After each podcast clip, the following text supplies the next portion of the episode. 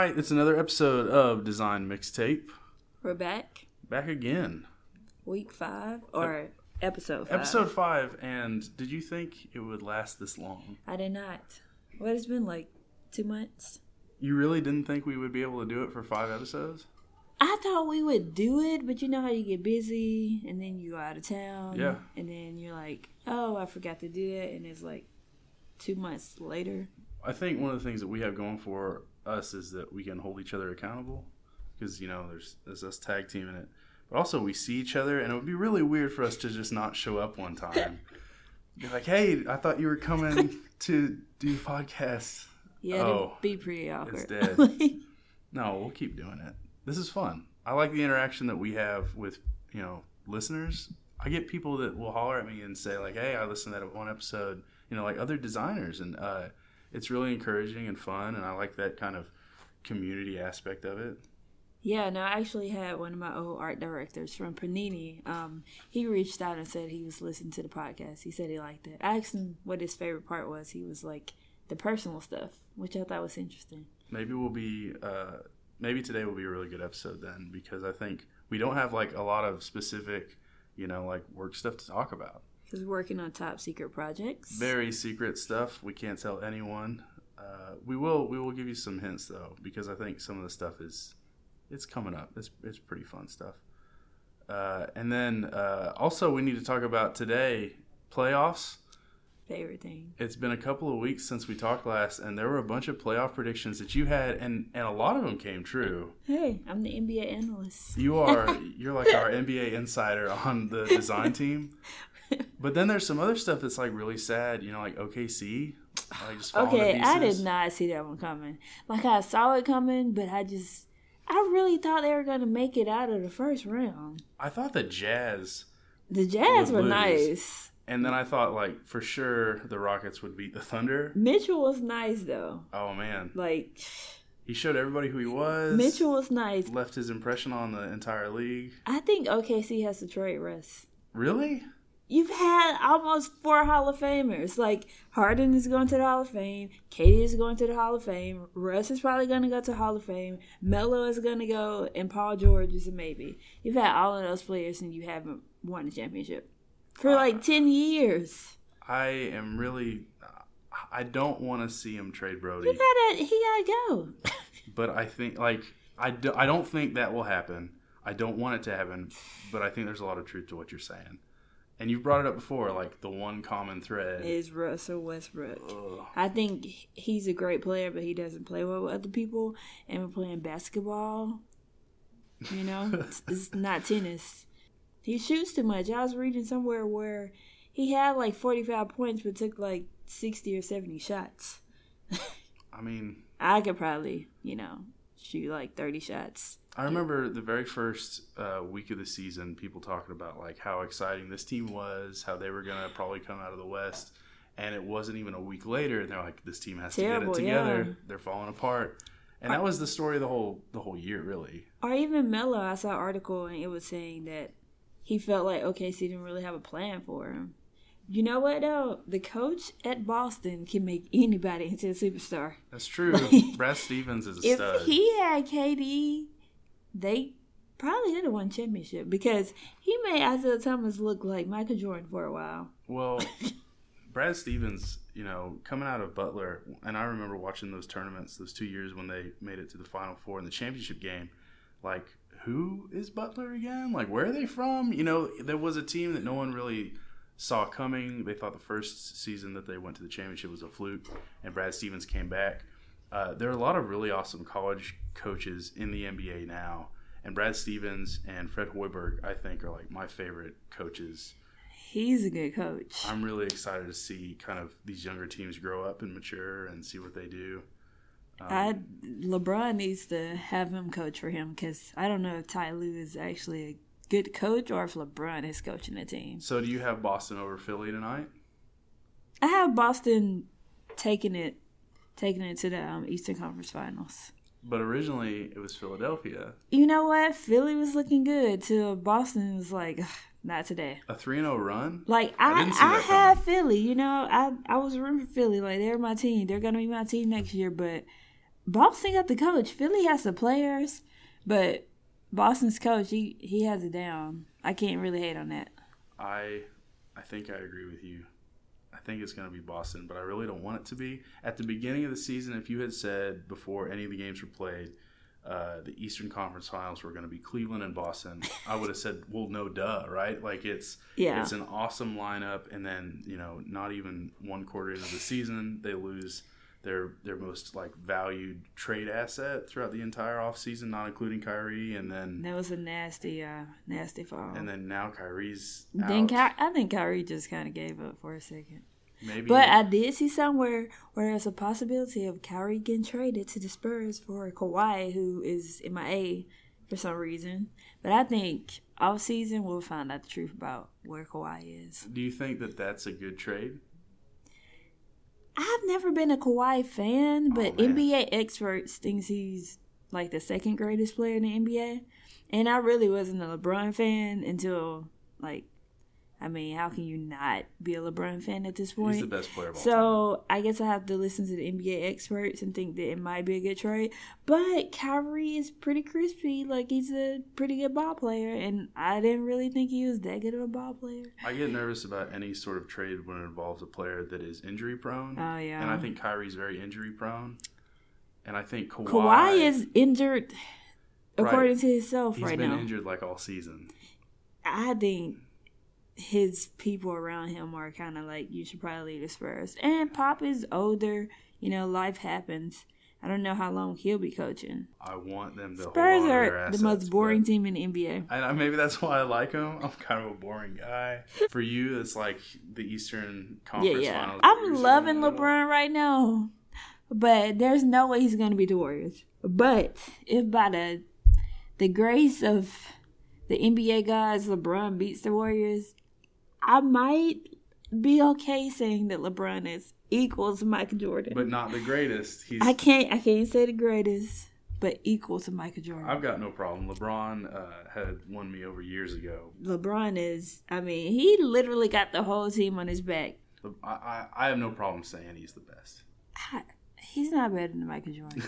I mean, Michael Jordan had the swag. He had like Michael Jordan was Michael Jordan. LeBron is like Michael Jordan baby junior. But uh Do you think?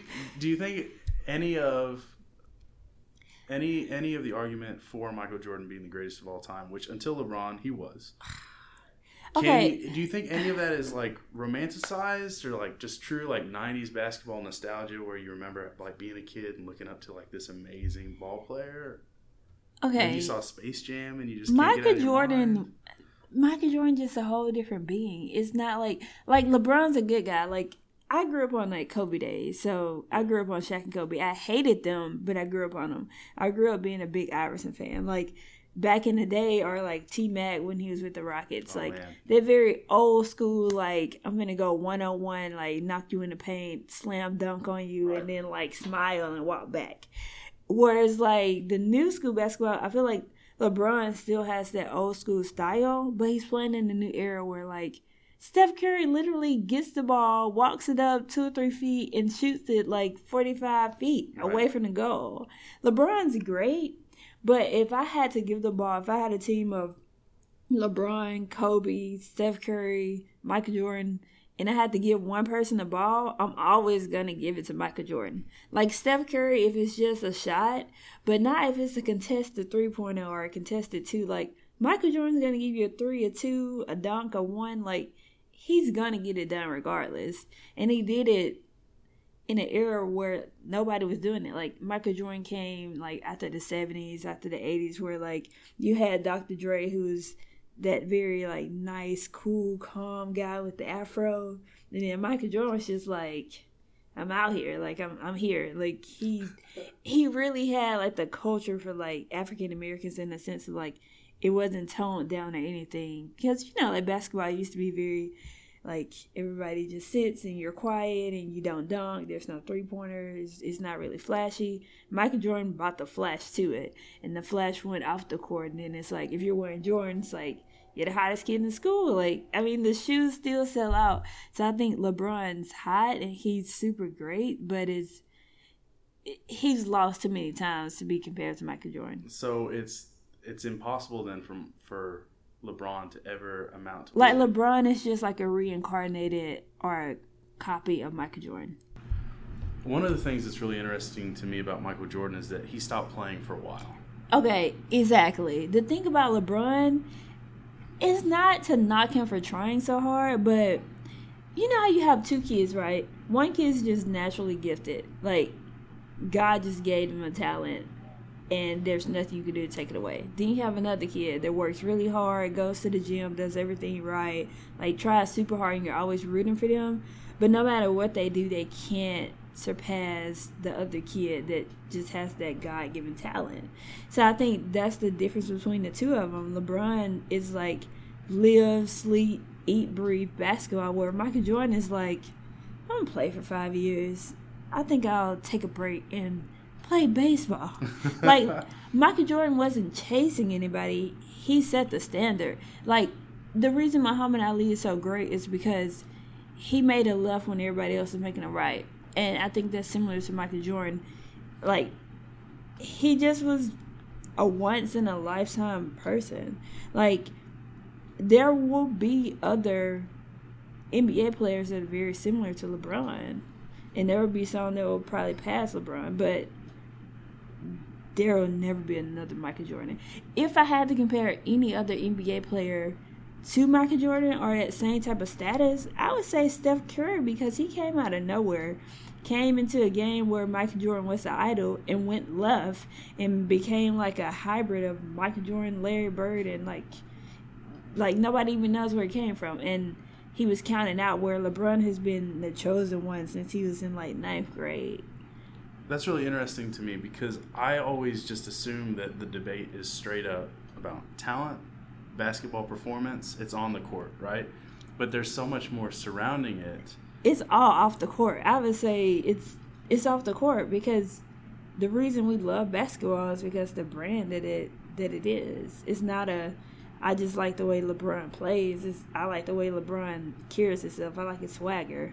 I I want to wear the new LeBrons. Like I guess I grew up in the era where people were literally like getting into fights over Jordans. Like you would literally save your money to buy Jordans. I mean, in my town, I think a kid got shot over a pair of Jordans, so it was that serious. Wow. Like Jordans were more like they were worth more than money. So if you had the new Jordans, that was it. So it was it was that high. And so for me, people are more so like, oh, the new LeBrons are nice, but it's not like, oh, those the new LeBrons. I've never heard anybody say that. It's just Michael Jordan was like Michael Jackson. He was bigger than basketball. So yeah, I, it there's a performance level to it, but Michael Jordan was able to take it off the court and then take it home. So before we rant on about Michael Jordan for the rest of the night, and I know that some designers listen, on and there's some designers that are like, I don't. Please just talk about. Some designers design. are like, "Who is Michael Jordan?" That's probably like I know Michael Jordan. He's my accountant. you know. All right. So uh, if you're still around, we're going to talk now more about design stuff, and we got some great Twitter questions. So I'll let you take it from here. So, question from Adam W I E B E. Um, NBA teams are basically required to include a basketball in their logo set. Do you support this move? Who does it the best and worst? That's a good question. I hate the basketball, but I'll say the team that does the best is the Knicks because I really like their logo. It is a basketball, right? Yes. Okay, I was going to say I was pretty. I was like ninety nine percent sure. Uh, who does it the worst? I think I hate the Clippers. I was going to say the Clippers as well. It feels forced, right? Yeah, I just I hate their logo. I think they should redo it. I think uh, if you can make the basketball look unique, because everybody has basically the same shape, right? It's a Yeah. circle with a couple of half circles. The Raptors logo, where they've got like the claws coming out of the basketball, like that's a really unique take on the standard. But I went on a whole Twitter rant because I watched the um the movie that Drake produced about Vince Carter. It's on Netflix, Yeah, right? It's you guys should watch it. I'm excited about it. I missed the old Raptors dinosaur. It was the best thing in NBA. It was really It was fun. terrible, but it was great because it was so iconic. I'm all for really bad like 80s, 90s design. I really don't mind the new Minnesota Timberwolves logo. I hate that one. And I like how I they have the little it. star. Like old school, though, I think the old school version of the Grizzlies logo is much better. When Yeah. they were in Vancouver, Yeah, yeah, yeah. the Grizzly on that basketball was really, really cool. That was that was the best one. Um, from Eball, shout out to her. What do you guys read, listen to, play, watch um, to spark creativity? I'm big on books and pods, but curious where you guys turn. I would say I look at Twitter a lot, Behance, just the internet. Um, I like to look at like CD covers or album covers. Um, Walmart. I like to look at uh, magazines pretty much anything that's visual. I also like to go to Whole Foods and look at just like the food there and what it's packaged in. Packaging design, I think, for me is a big one because a lot of times it's either like big and bold and obvious and like in your face, and that's really kind of like classic. And sometimes you'll kind of wonder, like, what is that? Yeah, right? it's Like, super simple. is is that not what I think it is? Because it looks almost too simple. Uh, packaging design for sure for me. I also get a lot of my inspiration from sneakers. Yeah, Just like the textures, the size of them, the colors. Um, I seen something on the internet that had like different Air Maxes, and they had like things that the designer was inspired by, and some were like railroad tracks or like the road or a sky or like um, just all different types of things, patterns, textures, carpets, and I thought that was super interesting. Are you talking about the Air Max 100 that Matt, Yeah, yeah, yeah. Matt Stevens did? Uh, that is awesome. Uh, and Matt has actually done some work for us, but he talks about that, and he has some really great talks online. If you guys haven't checked those out before, and from that he got a ton of client work. I feel like inspiration can be wherever you can find it. Do you listen to a lot of podcasts? I do, but I do not listen to any design podcasts. Really? Yeah. So I think my favorite design podcast right now is Obsessed with Design. Yeah, I gotta I gotta get more into listening and watching design stuff. I guess for me, because we work a lot, like once I leave work I usually like get away from it. You shut or like down. yeah, I usually shut down or just like go into a different apartment Cause also like I feel like sometimes it's like all that I do. So it just doesn't do me well. I get burnt out. like I used to take my computer home every single day. I used to take it with me everywhere. So if I went on vacations, I would take my computer. But I don't take it home now. Like once I leave work, I close my work computer, and so it's it's been a breath of fresh air for me. Awesome. Yeah. And then the last question is from Big Steel Creative Design. When going through your planning process on design concept, at what point do you decide on the role of typography plays with the image? That's a good question because I see a lot of times designers just create these like photo manipulations and there is no text, and then sometimes there's only text and no photos. So trying to get those to work together Yeah. can be difficult. But for me, I just kind of I usually start with text and then I figure out where or if the photo is needed to convey a certain message. I think that it depends on what mood I'm in. Like sometimes I see text or type and I think, wow, that's really beautiful. I want to build something around that, or I want to imitate that, uh, and I want to pepper in the illustration or like the art, whatever it is, around that thing and highlight the text. And other times I'll be focused so much on an illustration or composition that I'll think, well, any any serif will work, you know, and I'll just I'll just choose those things later. One of the benefits to working in house is you've got a style guide Yeah. and we don't have to worry as much about picking what type works well. We already have that laid out for us. So as far as like our work goes, there's really not a great solution. Yeah, because we have a certain font of certain size, certain spacing that you have to use on every project. So it's pretty, pretty much already thought through before we get to it. But a lot of times when I do person projects or projects that don't really have a style guide, I use text as a like element or a texture or a background. I like to manipulate it in a way to where it's not just a font, but it's part of the design. If you're really into illustration and uh, not type, and it's not usually that those two things are like exclusive, like you, you only focus on one or the other. But I know a lot of other guys and girls like me who either didn't go to art school or just don't understand type very well. So they're kind of afraid of it, like Yeah. stay away from it. So they'll just do like the illustration and then they'll ask like someone that knows more, like, hey, what font should I use? or like, what font is that uh, that you're using? Because I also want to copy you. Uh, I don't know. That's one of those things that I'm really trying to get into right now is learning how fonts work and like um, there's a lot of random terminology that uh, Yeah. Rami in the uh, art department at the magazine is uh, like one of the smartest designers I've ever met, and I will go bug him constantly. Like, hey, what is Yeah, this? he's thing all about the again?" kerning and tracking He's and so good at that stuff, man. So, uh, you know, find somebody that's really good at one of those two things if you don't know a whole lot about them, and pick their brain. Like designers look out for each other, and the best thing that you can do is like help someone else expose their own strength. Cool. Is that it for Twitter questions? That, well, I had a question for one of my friends. I guess I'll answer the question. Uh oh, personal Twitter question on the podcast. Let's see. It's from Taylor in Chief. It's a pretty good Twitter name. She asked, What's your friends and family rate?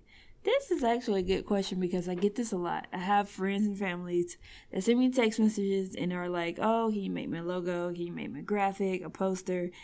And I have found myself saying no just because they're not going to pay what they should be paying me and I'm not going to charge them what I would charge someone that's not a fan, a family or friend. So I would say I just don't do work for my families or friends because it's always a difficult thing if you're like serious about doing your design work and your family and friends don't really take it serious or they think you just play on the computer all day. Right. So I'm just always like, I don't have time. So I usually find another designer that can do what they need and I send it over to them. I do that, or I'll make myself a deal. Like, if I can do this in an hour and they're happy with it, then I'll do it. See, my friends are very particular. So Ooh. if like I can see if they're like, oh, whatever you give me is fine, but my friends are like, they want four or five revisions. They want this Yeah. change. They think they're designers because they're around me all the time, so they think they know what I do. So they're like, oh, can you change this or change that? And then they use So- the language too. They're like, "Why don't you just open up Illustrator Yeah. and adjust the you know the font weight?" Why'd you change the color? And I don't like this. Like my families and friends, they're very particular people, so they're bad clients. So I refuse to work with them. Do your family or friends listen to the podcast?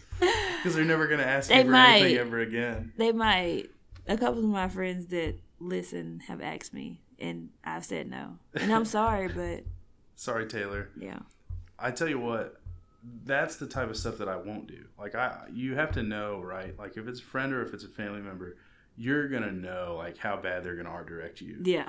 So you know right off the bat, like if it. So for me, if it takes longer than an hour, and I know that they'll need more, then I'm not gonna do it. And a lot of times, I'll.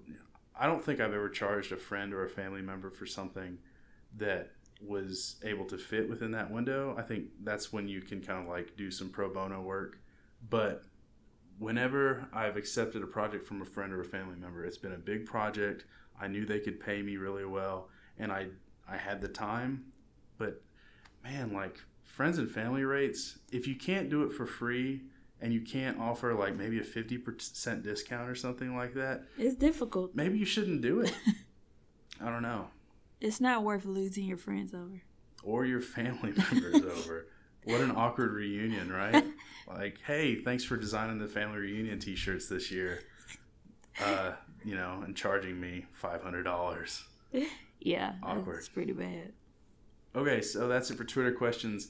We don't have a lot to share as far as what we're working on right now. I've got a really cool World Cup project. I've got a really cool NFL project, but nothing that I can talk about yet. And you have a top secret. Top secret project.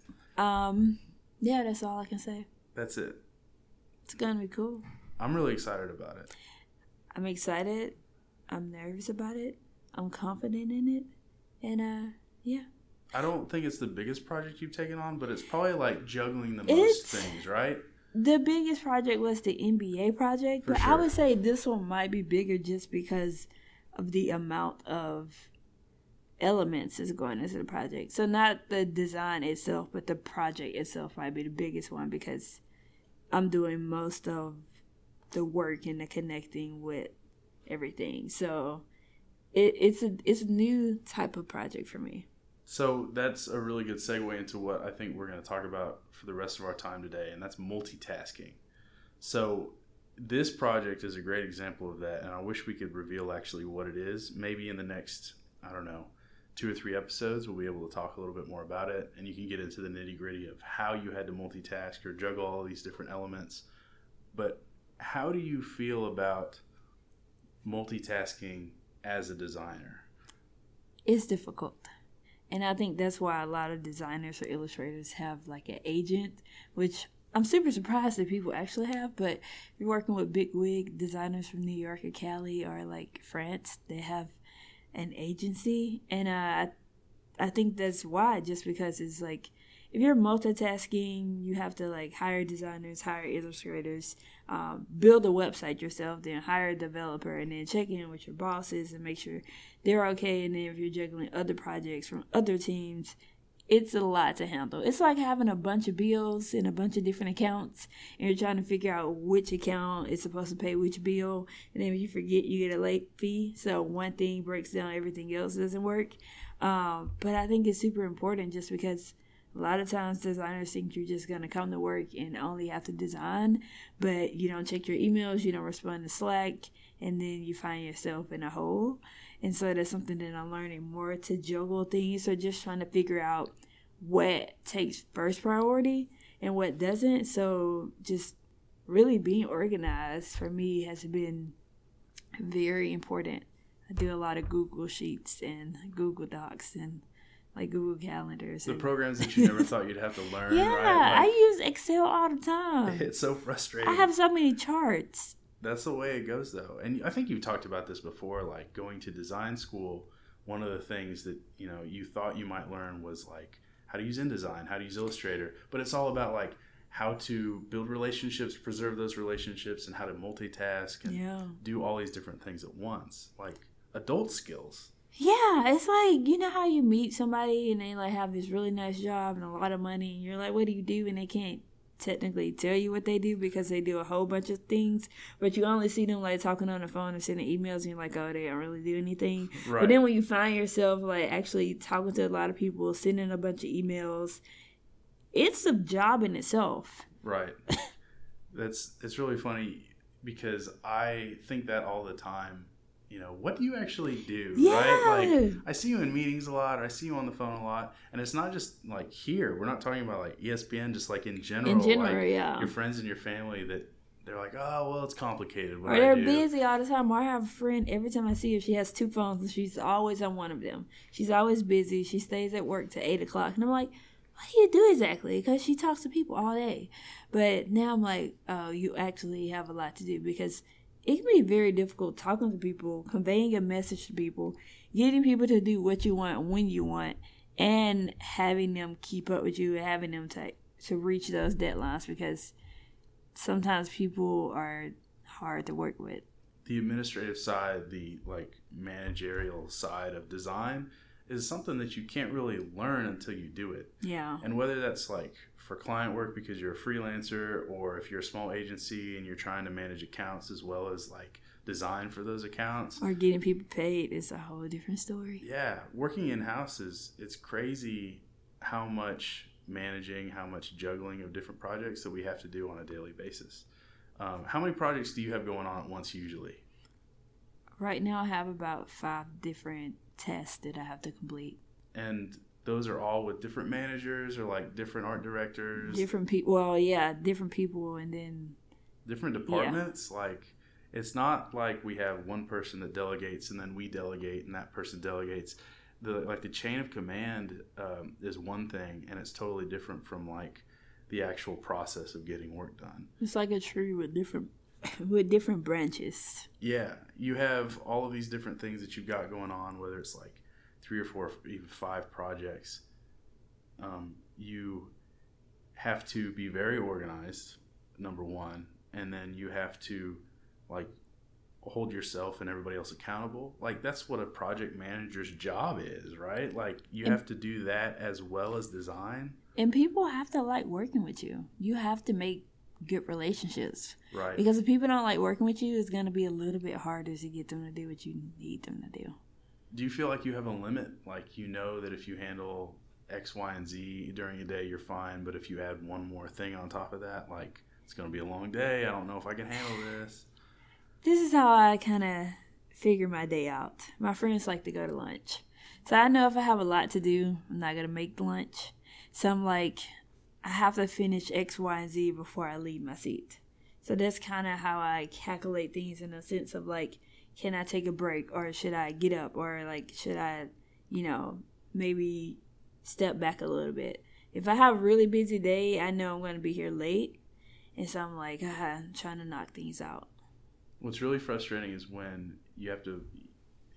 What's really hard is you have to find that balance because you can have too little to do also Yeah. right and then you have to look busy on top of like finding things to actually do and keep yourself interested right That's, that that's true too. That could be a whole different podcast because like how to sometimes look you're at work yeah, or not even how to look busy. It's how to use your free time efficiently. yes Like for me, a lot of times when I have free time, which I haven't had much free time lately, but I try to teach myself new skills or introduce things that I wouldn't necessarily do or know to myself. So basically, I try to learn as much as I can as possible just because I feel like design is always changing, work is always changing, the country is always changing, like everything is changing. So it's not uncommon to look over at somebody's screen when there's downtime and see them taking like a code class real quick or learning something new in After Effects, something that like they won't use on a regular basis, but they know they need to learn. I think one of our coworkers, Munahito, when I first met him, was doing so much layout work. And he mentioned that he was getting into After Effects, and now all he all does, he does is After is After Effects stuff every day. and it's because he knew that he needed to learn something else and like forward himself and and progress and continue to learn which is really awesome Yeah. And also, a lot of times, if I do have free time, I like to connect with different people. I like to get lunch with different people. Just, I've met so many people that do so many different things. And then when I have something, I'm like, oh, I need, like, I had one of my projects was on TV, and I was like, man, I really need that clip from TV. And I had a friend that works in TV and was able to give me the clip. So, the different people I've met outside of the office or like outside of my section has really been very beneficial to me. yeah you cast a wider net Yeah. you're able to interact with so many different people and have access to so many different things that you wouldn't otherwise Quick if you access, just too. if you just put your head down and thought like all right i'm going to get the work done i'm going to hustle really hard and make sure that i am able to do everything on my long list of things to do like i'm going to just do it now i'm going to knock all these things out and and that is not a great idea either because you either don't interact with other people and people don't understand that like oh well you know tiffany's just working i, I shouldn't bother You'll be a right now." robot. It'll be like Tiffany sits at her desk all day. She doesn't interact with people. And I've learned that how you impact people, how they perceive you, is very important. Because you can be here for 20 years and nobody knows your name because you've never spoken to anybody. You can be here for five months and everybody knows you. And that's more beneficial than I do my work every day. Is what impact are you making? Right. So multitasking isn't even just about getting the work done and, and putting your head down and knocking out everything on a list. It's just as much about interacting and knowing how to delegate or like which which palms to shake or like which wheels to grease.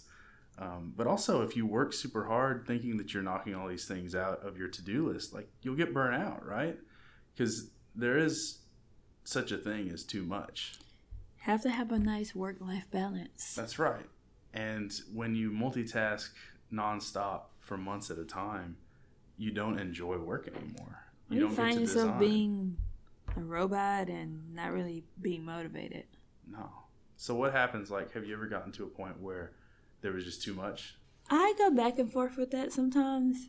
Um, when I feel like I'm burnt out, I try to book a flight home, try to see my family. Whenever I see my family, it kind of refuels me and gives me that motivation to push a little bit harder. Or just hanging out with friends or just spending a whole weekend doing nothing or um, traveling, vacation, those things. It always, when I'm able to I'm very much into like the work hard, play hard. So when I'm able to live a certain lifestyle that I want to live, or live freely, or do the things that I want to outside of work, that pushes me harder at work because I know it's paying off for a reason. Like I'm a very like motivational type of person. So you have to, I have to have a meaning behind everything that I do. If not, I'm just not going to be down for it. There have been several times when I thought like this is too much. I Yeah. can't handle it anymore. and either I'll see someone else working just as hard without complaining, or I'll recognize that I'm getting burnt out. I need to step away and like take an extra day uh, of vacation time and and spend it with my family or get outside of the office. Like working outside is It's nice outside. I've seen a lot of people working outside. There's a lady that has like a little box, and I guess she puts a computer inside of it, and she works outside every day. man, which is really great because like our first two episodes of this podcast, we were complaining about how cold and like snowy it was, and now it's actually nice. It's nice outside. It's 80. man. Really nice day. So I guess the biggest takeaway is like it's important to know how to multitask because you're going to get a lot more work done when you can juggle several projects at once or when you can delegate different things by reaching out to friends and other designers. But it's also important to not do too much. Yeah, I was gonna say an important thing that I have learned and I'm still learning is sometimes you have to say no, Man, and that's hard for me. it's hard to say no, especially when you work in house, because that person could just go over your head and say, like, Titus said no. What do you say? Let's put him to work.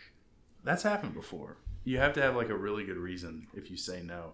And a lot of times it's not just saying no, it's saying, I will get to it later, but right now it's just unrealistic, right? Like, I need to focus on these other things because these other projects can't suffer by adding one more thing to it. And we have a really great team that looks out for each other. And if one of us can't do one thing, then maybe somebody else can pick up that slack. But it is important when you're not working in house, when you're picking up extra freelance work, or when you've got a bunch of different clients that are demanding certain things from you.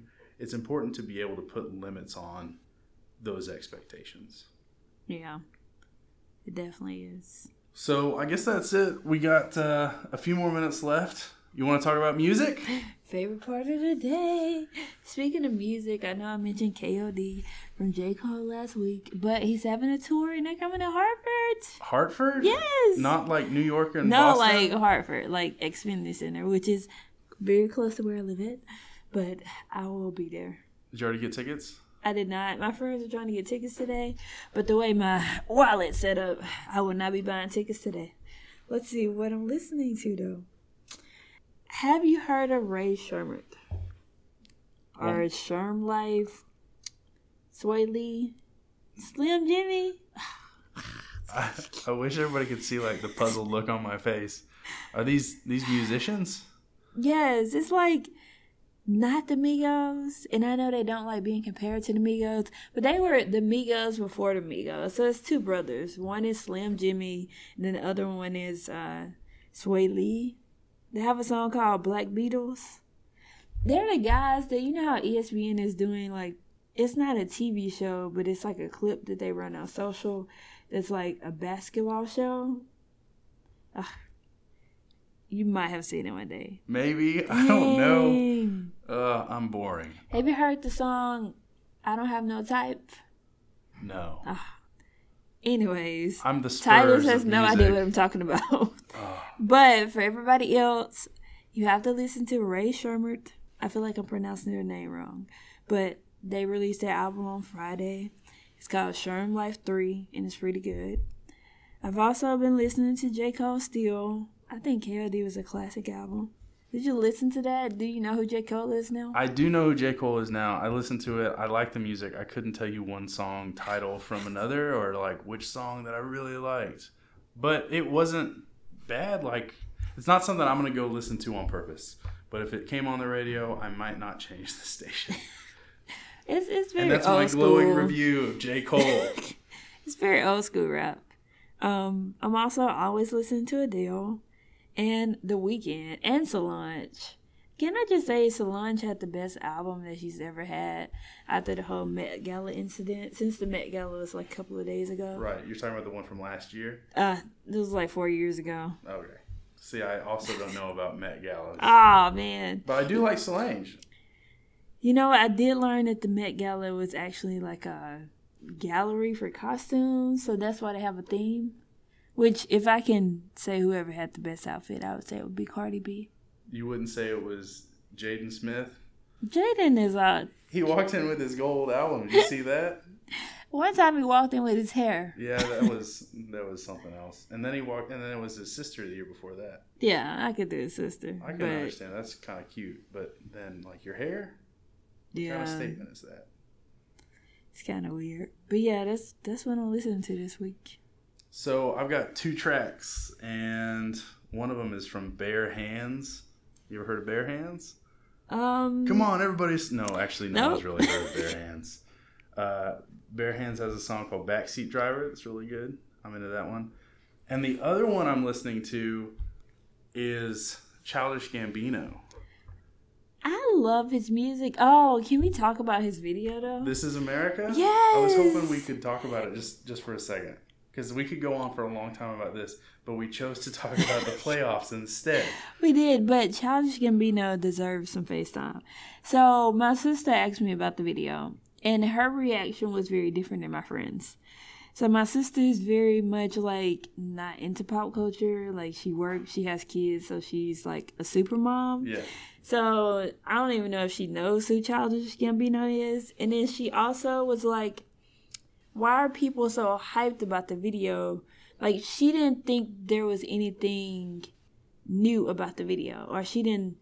She was unsure as to why people thought it was genius, because the video is very provocative in a way. Like it's, extremely. it's like this is America, but for her, it was like we already know that that's America. Everybody is doing everything about this America. In That's a, a super interesting take on it. But again, it has to be all about your perspective, right? Like Yeah. if she's a mom, she's thinking about her family, she's thinking about um, the context in which she, she watches that video for the first time. She's like, so what? Like, yeah, she's like it's normal. Yeah. So yeah, when I saw the video, I just thought it was funny the way he was dancing. But then when he shot the church choir, then he shot the guy, I was like, oh, but kind of like my sister, I'm like, that's America. We've seen that before. There are a lot of skits and movies, and Right. everything's kind of talking about that right now. So I think that's is, is a fair point, and I I looked at it and I was surprised at how um, Honest. well it was it was extremely honest. I was surprised at how uh, unjarred I was when he shoots the guy in the head, yeah, I was unfazed. and that bothers me. Like, why doesn't that freak me out? And and then I thought about that, like, well, it's called "This Is America," so obviously that is some commentary on the state of things right now.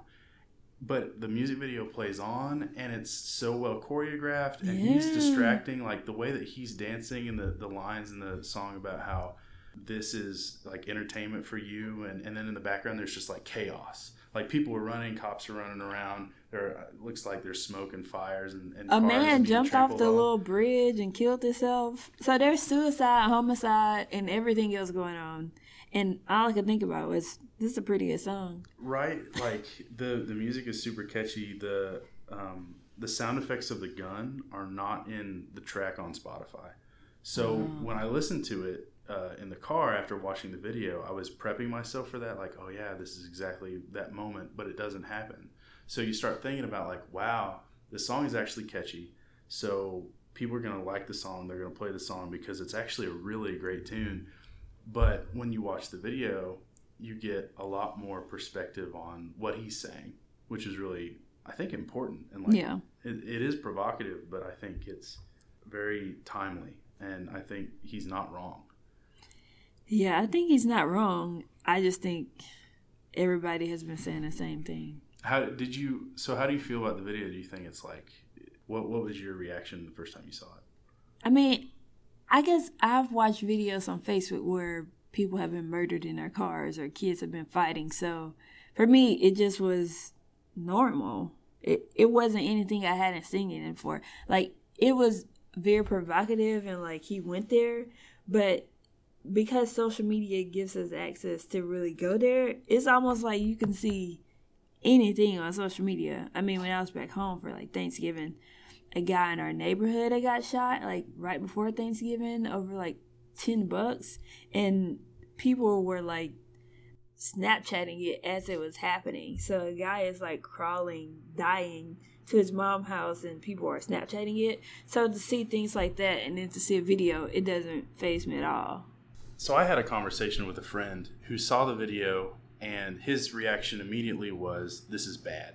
This is capitalizing on the trauma of kids who have, you know, witnessed school shootings and people who are watching the news right now understand that like violence is a major issue in our country and he's just kind of jumping on the back of that. And I think that's a fair point, especially when you consider like kids are listening to this and like, should we remind them that this is America and that this is very normal? But from the opposite side, like, it got me and another white guy to talk about like the political state, like the socioeconomic like crisis in our country, or like yeah. just the state of America in general. He's not wrong. Like the way that he sings about it and talks about it and acts throughout the entire video, I just kept thinking like he's not wrong. Like everything he's saying is real. This is the stuff that we see, and I'm not being fazed by this. There's a problem. And I think the biggest thing of that is just perspective. Like for some families, you can turn off the TV or have your kids not watch it. But certain neighborhoods, like where I'm from, you can't turn off outside for your kids. You can't stop people from seeing what's around them. You can't be like, oh, we're not gonna watch this video. No, like you go outside and somebody may get shot and killed in front of your face. So you can't turn off, you know, America. Yeah. But it's like if you are fortunate to not live in their environment, then you can be closed off to it. But for a lot of people, they can't really cut it off. And the opposite side of that, I think, is that people like me people who have grown up the way that I've grown up and live where I live won't see that unless they watch a video. Yeah. Unless someone turns them onto that and says, "Hey, there's a problem that needs your help, that needs you know repairing or fixing or uh, you know at least talking about." Like, I'm not going to get it unless I have that video. Yeah. So it did its job. I, I think the job was to remind people or to raise awareness about the state of America which I thought it did. And it helps that the song was rocking. Like, yeah, he's very he is a very talented person. He can sing. Did you watch dance, him on SNL? Right. I, ha- I haven't seen the whole thing, but I've I haven't seen either. a couple of clips. I watched the uh, the other songs that he performed on SNL are also awesome. His song Redbone is like the best song ever, and it's it's not even like the song is great. It's just like a mix of all these different ingredients of a song and somehow he had the ability to create this perfect like tune. And i love that because it's very it's not like trap music it's not pop it's its own style. It's very like 70s inspired but it's funky but it's for like 2018 i love him a lot. I've been listening to his old album uh, or his old mixtape Kauai also, which is really really good. So if you like what you heard from SNL, I think that's the next place to go. Until we get the new album, which I'm really excited about. I thought he was done being Childish Gambino. So did I. I'm really glad he's not though. Whatever he wants to do, man. Donald Glover has the keys. I'll let him drive. He does. So that's what we're listening to, and that's going to be our super long episode. Yeah, it's long. Oh, it's an hour. Episode five. Wow. Thanks for listening, everybody. Hope you had a good time.